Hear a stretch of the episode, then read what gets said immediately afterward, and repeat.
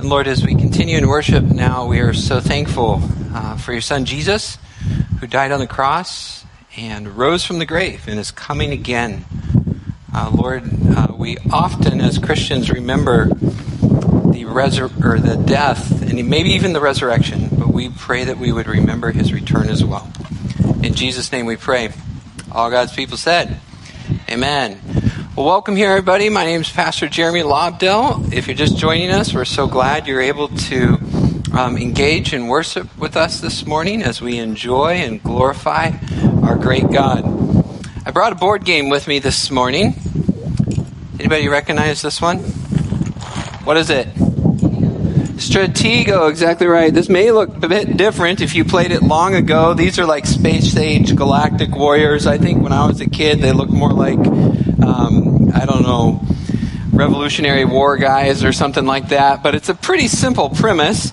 It's like a lot of strategic games where the goal is essentially what? All right, you're right with me this morning. That's great. Global Dominion. yeah, thanks. Thanks for that. Appreciate it. Global Dominion. Let's uh, name some other Global Dominion games. See if you're awake. What are some other ones besides Stratego? What? Risk. Risk. Great. What else? What was it? Chess. That's a good one. What else? Axis and Allies. Some more. I'm going to say that was Carcassonne. I don't know. There's a lot of stuff out there but this is one my family enjoys playing. There's the red guys and the blue guys. And essentially, what you do is you have three rows of players, and you know what all of your players are, but the other team, the other person does not. You turn them around so you can see them, and they are unable to see what they are. And so, essentially, what you do is you challenge these pieces and then as you learn them, you have to sort of memorize where they are, regardless of where they move. And the goal at the end of the day is global dominion. The way you win this one is you capture the other person's flag. But you don't know where that flag is. And so there can be all kinds of strategies that go into this game. That's why it's called Stratego. For example, you could station your flag in the corner and put a whole bunch of bombs around it.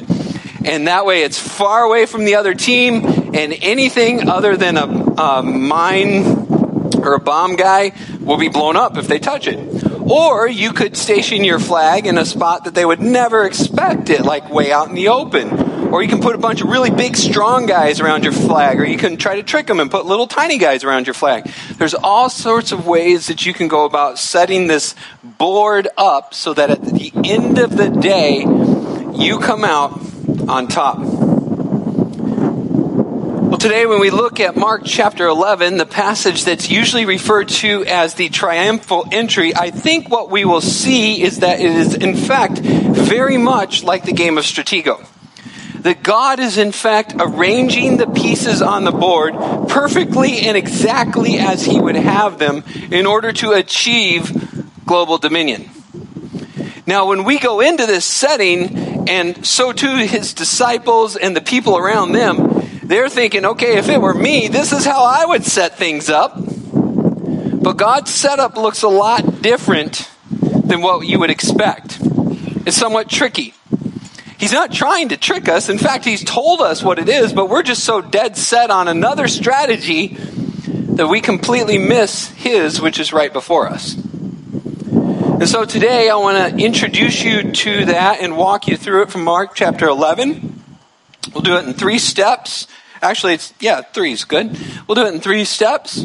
And um, if you have your Bibles, I invite you to turn to Mark chapter 11, 11th chapter of the book of Mark. We'll read the first 11 verses. So it's 11 11, not 7 11, but 11 11 of Mark, the Gospel of. Mark chapter 11, beginning in verse 1.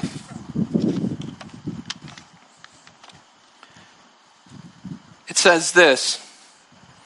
Now, when they drew near to Jerusalem, to Bethphage and Bethany at the Mount of Olives, Jesus sent two of his disciples and said to them, Go into the village in front of you, and immediately as you enter it, you will find a colt on which no one has ever sat.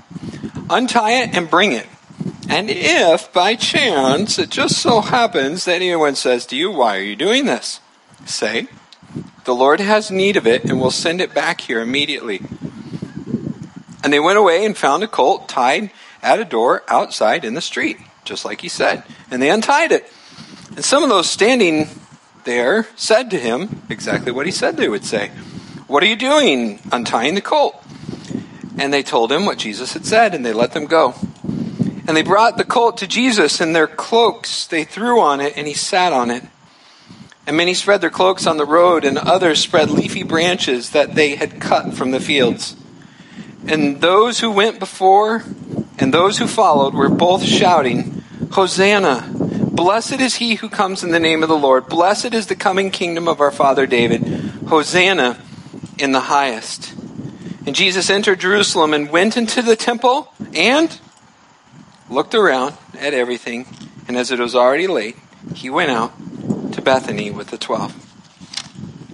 This is the word of the Lord. Thanks be to God.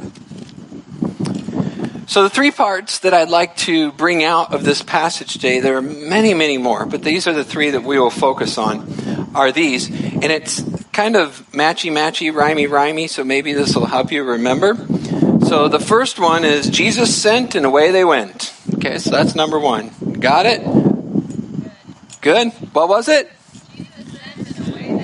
There you go. Jesus sent and away they went. It's got a nice rhythm to it. Those are actually the words in the Bible, by the way. It's not just me making it up. That's verse 1 and verse 4. Point 1, Jesus sent and away they went. Point 2 is, Hosanna they cried.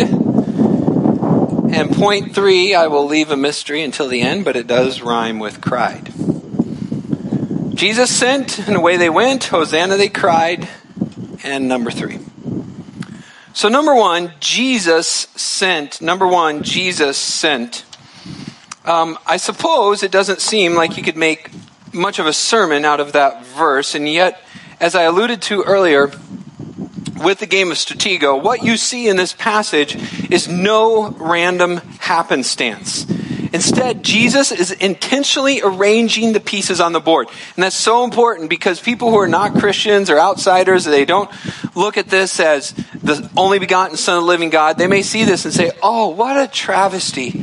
How terrible. This poor innocent man faced such great suffering. He's wrongly accused and it all ends poorly. Oh, what a bad day. But in reality, what you see is, in fact, Jesus is completely and absolutely in control of every single detail in this text. And guess what? Not only in this text, but in your life in my life too even in the most very tragic of moments. Jesus is in control of every single detail. The first place you see that is in the words Jesus sent. Like Jesus sent two of the disciples. And you may think that's no big deal. Hey, remember who we're talking about here? These guys didn't have a clue. They didn't know what they were doing, and most of the time they got it wrong. This is one of the few places in Scripture where you find them getting it right. Jesus sends, if I were consistently expecting a response here, I would say these guys would probably be like, I don't want to go. Who's going to go? You're going to go? No, I went last time. Who brought the bread? I thought that was your job to bring the bread. Could we be on his left and right? No, I want to. Why not me? That's the way they've been. But this time, for whatever reason, Jesus sent and away they went. They're gone. They're like, yes, sir, right away, I will. Whoa, what just happened here? Are these the same guys? That's awesome. Do your kids do that? Mine don't. This is great. Jesus sent, verse 1, and then in verse 4 it says, and away they went. They did it. Good job, guys. After three years, you got one. Congratulations. I mean, we got to give credit where credit's due, right? I mean, we've been beating up on them the whole time, but look, they got it right here. Jesus sent, and away they went, two of his disciples, and they you know, Jesus told them to say something and they said exactly what he said. And what's amazing is he says, and immediately, like as soon as you walk in the door, boom, there's a donkey. That's awesome. Believe it or not. I mean, it'd be pretty cool if I could say, walk around that corner and you will find. I have no idea. I'm not omniscient. I don't know what's around that corner. And yet Jesus did. And some people say, okay, well, maybe, you know, he arranged this ahead of time. Well, okay, so what? Then he was still arranging the pieces ahead of time. He's still in control. Either way, whether he did it like that or whether he made prearranged an agreement with this owner, either way, exactly what he says will happen happens. Immediately they find it. They went away and immediately they find it. He says, This guy's going to say this, and this guy says this. And they give the right answer. The whole time, Jesus is in absolute control. And that's important to remember going into this last week because it sure doesn't look like it from our perspective. This is one of those strategies where if you were on the other team, you'd be like, oh man, we are smoking these guys. Disciples are scattered, leaders betrayed, he's on his way to the cross, everybody's mocking him. We win. The bad guys win. But the whole time, Jesus is going exactly according to plan. Exactly where his Father had led him. And Jesus is setting those pieces up exactly as he would have them. Just like Judas, just like everything else. This was Jesus. So, number one, Jesus sent, and away they went. He is the Lord of all things, even the animal kingdom. What? This is for my daughter Eden, who's listening at home today, who loves Wild Kratts. Um, those guys have some pretty cool creature powers but Jesus does even more. And here in this spot right here, this, you may not have noticed this, but has anyone tried to ro- ride an unbroken horse or donkey or anything else? This animal has never been ridden on ever before, and Jesus sits on it and boom, away he goes. The donkey knows who the master is. It's funny how many times in time, Scripture we see that with Balak and Balaam, and other times even the ass is smarter than us. Jesus sent, and away they went. He is in complete control of every single detail, even down to the very donkey itself. Now, that's number one. Jesus sent, and away they went. He was clearly in control. Number two is Hosanna. Hosanna, they cried.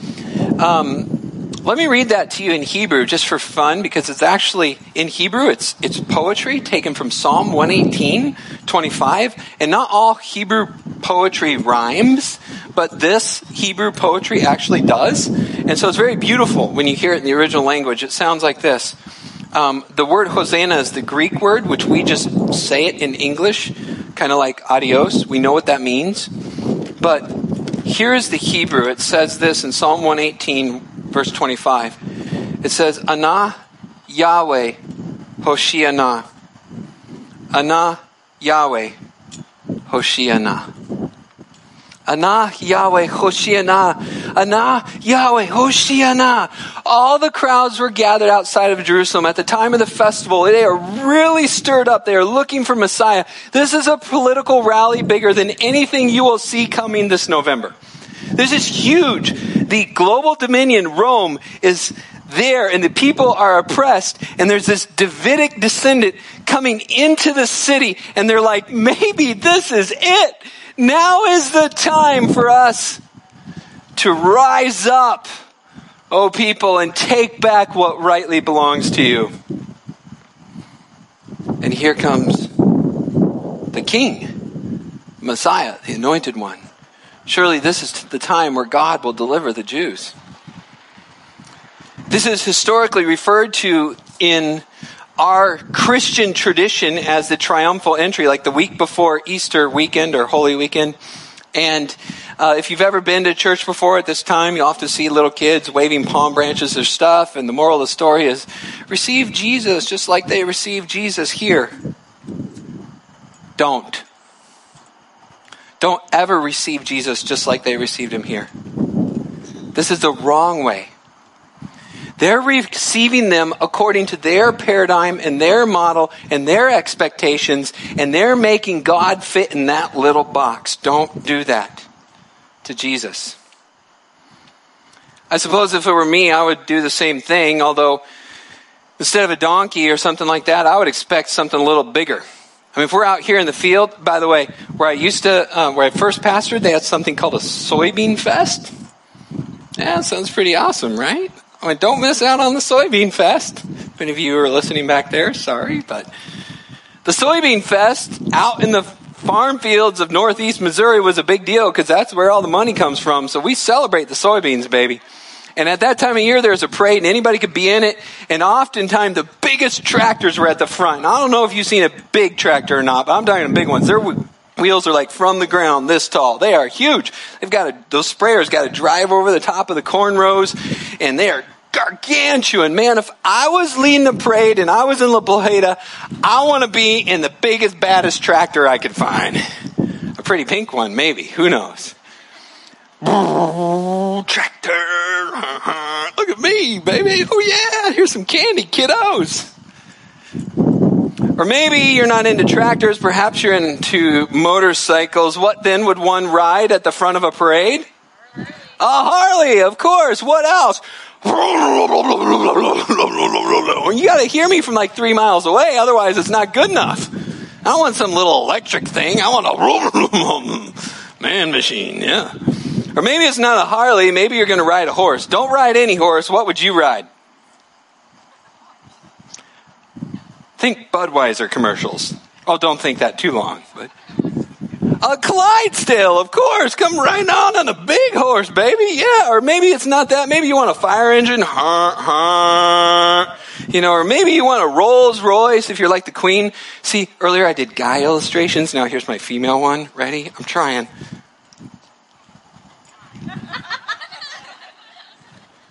You're riding in in the Rolls Royce and you're the queen and you're at the front of the parade and everybody's throwing flowers. Here it happens to be palm branches, you know, whatever. Maybe you're a huge limousine, you're not a queen, but you're the executive branch and you've got all the guys in black suits running around. That'd be pretty cool.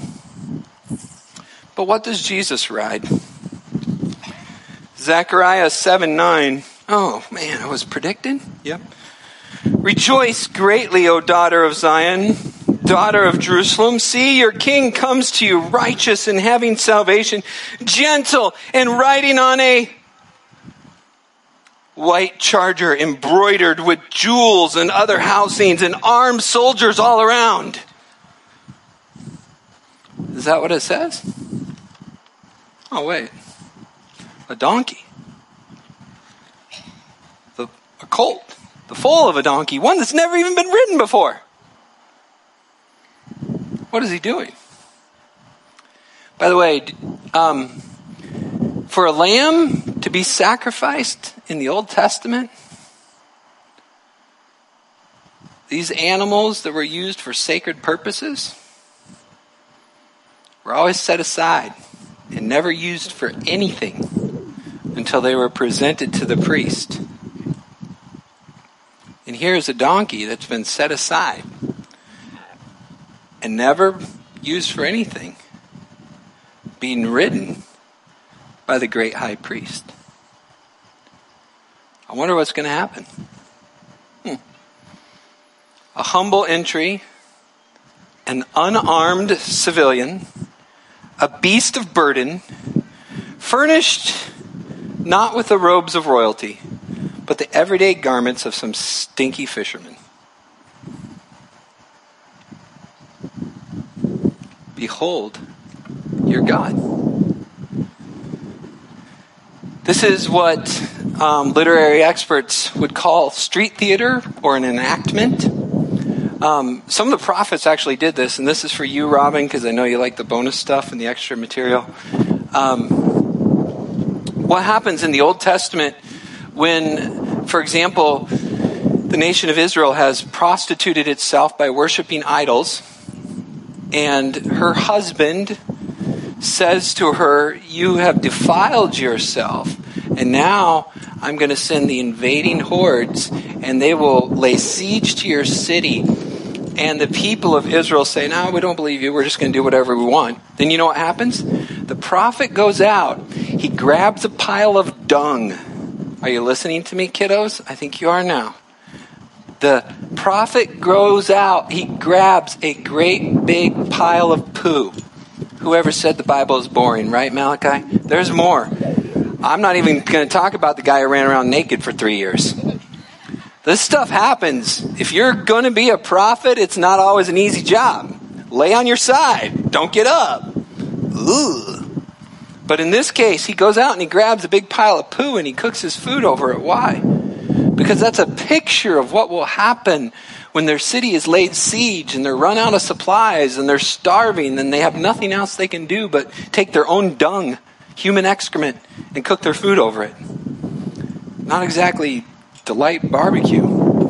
You see, that's a picture. When people don't listen to the prophet, he enacts what will happen. In this case, guess what has happened? The prophet has spoken like thrice. He said, I'm going to be betrayed and crucified and thrown up on a cross, and three days later I'll rise, and no one's listening. He's just, how many times I got to say it, guys? You're not getting it. I'm the same way. I don't get it right away. Woo-wee. If you know how many times the Lord has had to work on the same thing on me, oh my goodness. And then there's street theater enactment here. And so Jesus is, instead of grabbing the Harley, instead of grabbing the fire engine, instead of grabbing the limo or anything else, he grabs the donkey. So, okay, uh, I know you guys keep thinking, I'm coming to set up this awesome kingdom. I know you guys keep thinking, I'm coming to take over Rome. Let me get my Humvee laden with a 50 cal and show you what that'll look like. No. He grabs a donkey. Does this not send a message? Here comes your king. But the Messiah comes in peace. He will, in fact, do the opposite of what you think he will do. He will not use the instruments of war, he will break the instruments of war.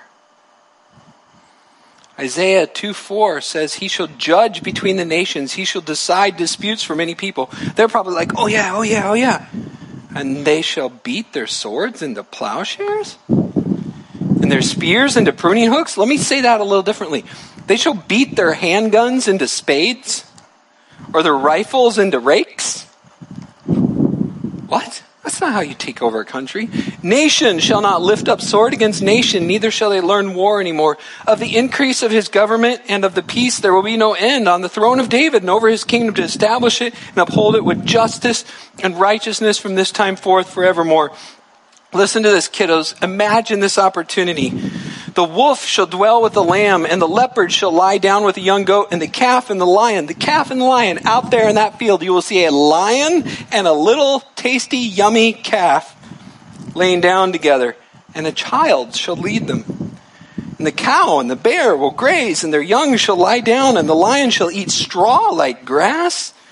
The nursing child will play over the hole of the cobra, and the weaned child shall put his hand on the adder's den, stick it right down into the snake's nest, and they shall not hurt or destroy in all of my holy mountain, for the earth will be full of the knowledge of the Lord as the waters cover the sea. This is a different kind of king, and this is definitely a different kind of kingdom. Ana Yahweh Hoshiana. Save us. Shouts the enthusiastic crowds with their political fervor. Human nature changes little. I've heard some of that this week. Have you? Listen to this. Written, let me just say, written in 1996 this is not an op ed that some Christian columnist wrote today. This is from 1996. David Garland says this We must be saved from petty nationalism that divides the world into tiny enclaves set over and against one another. Jesus does not come to fulfill anyone's political agenda. As our judge, he may condemn it as he did the temple in Jerusalem. And yet, amazingly, people still drape Jesus in nationalistic flags and assume that he endorses their political slogans, but will not only do that, but work to accomplish them. The one who comes to Jerusalem as the king of the entire world instead dies for all people. He will not be confined to any one nation, and his sacrificial love will reach beyond all national borders and races. Do you find yourself doing that today? Shouting political slogans, go my team, go this, go that. And Jesus says, Look, I'm riding a donkey, man. What are you talking about? What we need most is not salvation from our political enemies. What we need is for Jesus to save us from us. The greatest evil is not without, it is within. What we need is for Jesus to save us from ourselves. Not somebody else, not some other bad guy, but me and you. Jesus sent and they went. And Hosanna they cried, but Jesus, he died. God's strategy is to build the kingdom. Let me just show you that I'm not making this up. I'm pulling this out. I've had my pages clipped down. But let me just read you a few pages that are around here, okay? The request of James and John were to sit at Jesus' right and left when? In his kingdom, right? I'm going to try to flip the page.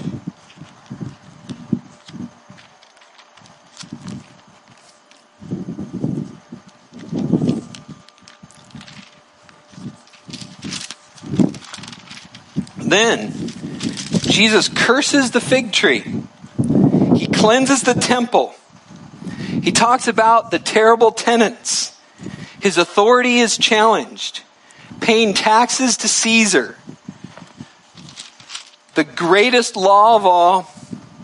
Whose son is the Christ? The destruction of the temple. The close of the age. The abomination of desolation. And the day and the hour no one knows. Clearly, Jesus has not lost sight of his objective. Every single one of those stories or pericopes or little sections have to do with the kingdom.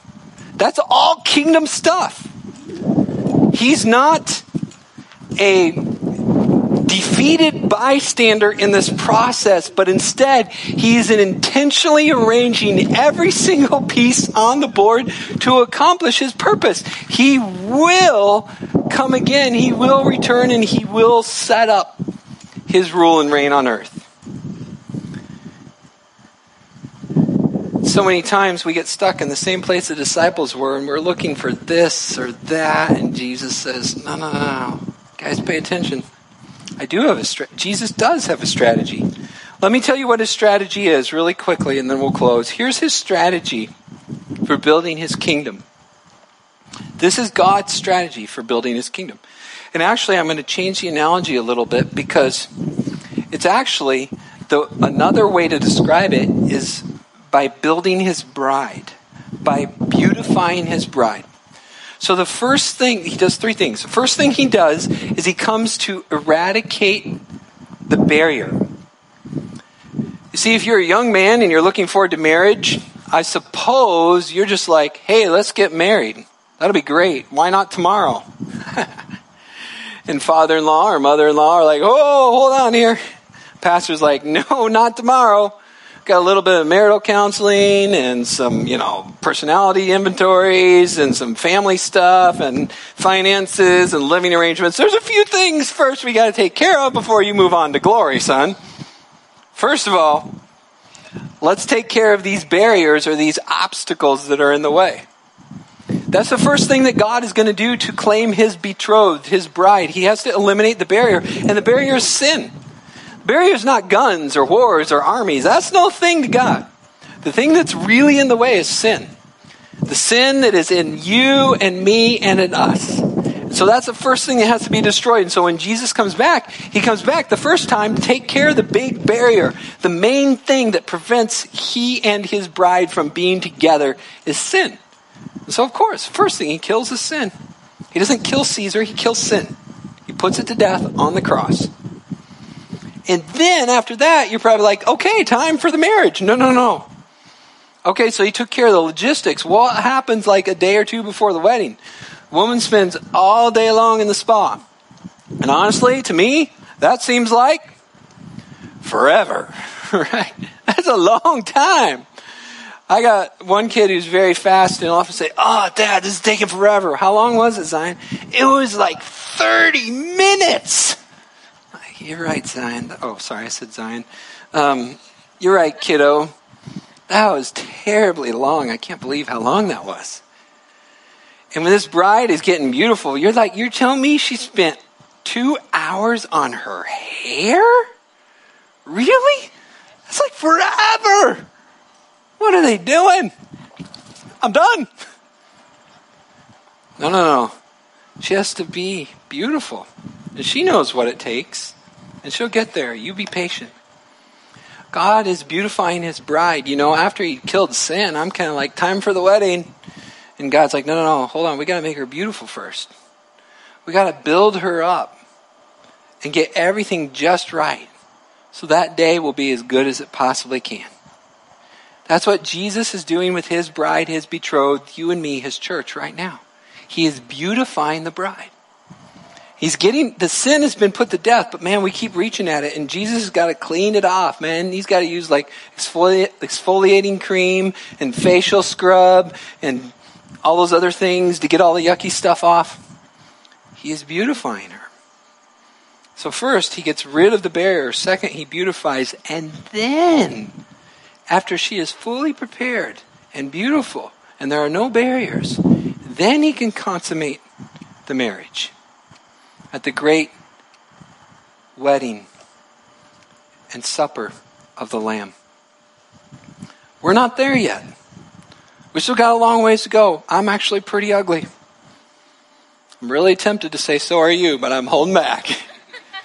We're ugly. We need a lot of work. We're rough. And God is still refining us. And that's just the way it goes. But he knows what he's doing. He's not making a mistake. He's not losing. He's winning. This is the way Jesus wins. Jesus sent and away they went. Hosanna, they cried, but Jesus, he died.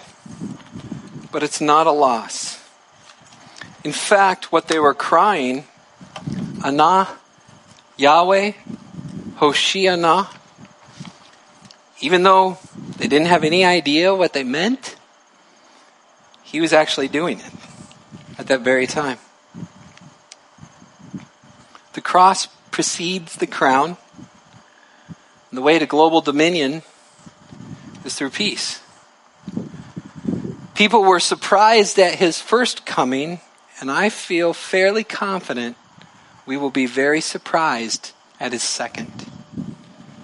Do not be caught unaware or off guard. When I was, um, you know, just in the early stages of parenting, I can remember having a little baby in a tiny room. And uh, it was early in my pastorate, so it was years and years ago. And um, I got the ignoble assignment of preaching like the community service on um, uh, on Palm Sunday weekend. So those, by the way, are like the least attended services of all. And the young guy gets it. So there I was. And I was doing my study and I came across this verse. And I don't know if you've seen like a baby room or a crib set up. Maybe it's been a while. Maybe you got grandkids. Maybe don't. But oftentimes there's like, and, and such is the case in ours, it's a tiny room. You don't need a whole lot. You need a crib, changing table, and a rocking chair. And that's about it. And that was what was in ours. It was like the size of a closet. And uh, I always imagined, you know, what would you put over the top of the crib? Some people put things like rainbows, you know, really pretty stuff, beautiful things, nice little mobile that the baby can reach up and grab. Other people put pictures of mom and dad supposed to soothe them, see their mother's face. Oh. All these beautiful things. Some people put a Bible verse. And I was studying for this passage at the time. and I thought, oh, Lord, what more beautiful banner that could I put above this crib? An Anah Yahweh Hoshiana. Anah Yahweh Hoshiana. Save God. Save this little child. Put your hand on them. Save them. I can't save them. I can't save me. I'm going to be a terrible parent. I was right.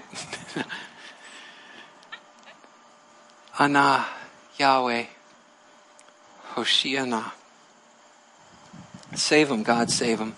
Just those few short words Hosanna. Hosanna. Say it like you mean it. Don't say it because you want a king who's going to do what you think he should do. But say it because you want a Savior, because he will do what is right. Ana Yahweh Hoshiana. Father, we thank you for your son Jesus, who did exactly what he was supposed to do. I would have had him do something different. I'd have him do something different now. But we know that he's doing the right thing. Thank you for your strategy that goes forth from before the foundation of the world. That in him you chose and predestined us to be conformed to the image of your Son. I pray, Lord, that today that would happen even more than ever. That you would forgive me for my sins.